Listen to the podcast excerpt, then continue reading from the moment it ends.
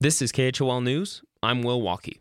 Last week, healthcare workers around Teton County began receiving their first round of Pfizer COVID 19 vaccines. Over 340 people have received their dose, with more expected at the beginning of next year.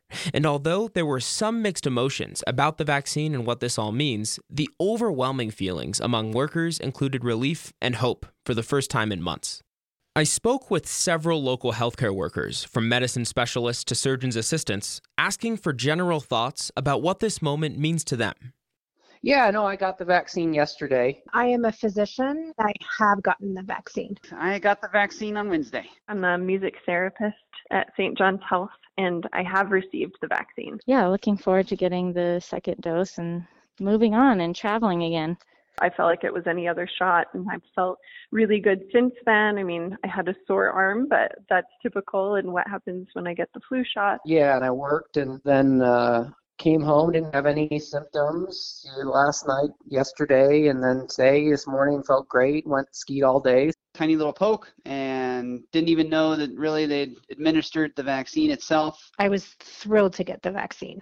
I didn't even feel the needle it was almost a celebration on Wednesday, the first full day of giving vaccines at St. John's, uh, but between the healthcare workers that were getting it, just a, a collective sigh of relief to those that were getting the vaccine. My friends and my family, they were they were euphoric. I mean, my family's been very concerned that I could become infected. I mean, I was at the dog park yesterday and I just felt like I would be able to take this mask off soon. It just gives me a much lighter step in my day and some happiness, something to look forward to that we've been just dying to have. Symbolically, having a vaccine that we know is safe and effective is really the beginning of the end of the pandemic. Yeah, I think for everybody, there's been a level of frustration. I've never experienced the kind of stress level at work that I have over these past nine months. Even when patients were wearing masks in our office and we are wearing full PPE, you know, there were many, many instances where we would get a phone call a day or two after seeing a patient in the office and they had tested positive. So I think there's been a lot of burnout in our profession and in healthcare in general. The outcome of this virus is so much more threatening than a lot of people realize. It's a life threatening issue. Um, and someone being on a ventilator is not easy to watch. Someone being hospitalized for weeks at a time on oxygen is not a pleasant thing for the patient or the families. If enough people don't get the vaccine, then our general situation in the U.S. won't improve.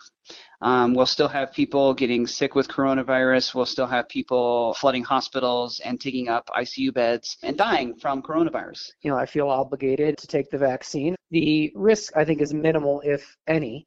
And the benefit is that this is our only chance uh, right now to have a shot at returning to normalcy in any way, shape, or form.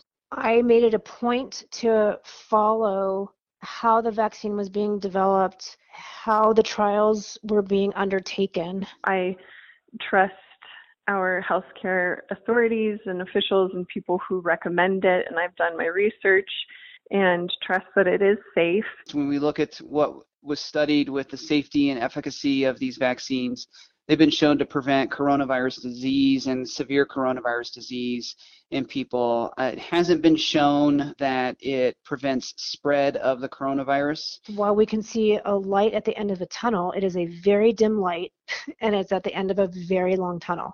So I think the more people can really think about taking care of others, that that's what I would ask for. What it comes down to for me is the mask. It's this it's such a small and easy thing to do and kind of frustrating that it's been tied up in this campaign, the political campaign and I just wish people could look past that and just protect themselves, protect others and just wear a mask. You know, I'm proud to to be a, a medical provider in this community and um, I think that Jackson has come together is uh, quite well in terms of doing the best we can. To think that we would have a vaccine available in under a year is pretty remarkable. We can celebrate. There's a moment here that we can actually celebrate some goodness that's happening, and I'm just really excited about that. This story included thoughts from Dan Nelson, Maura LaFaro, AJ Wheeler, Hillary Camino, and Siobhan Mitchell. Thanks to them for sharing their voices.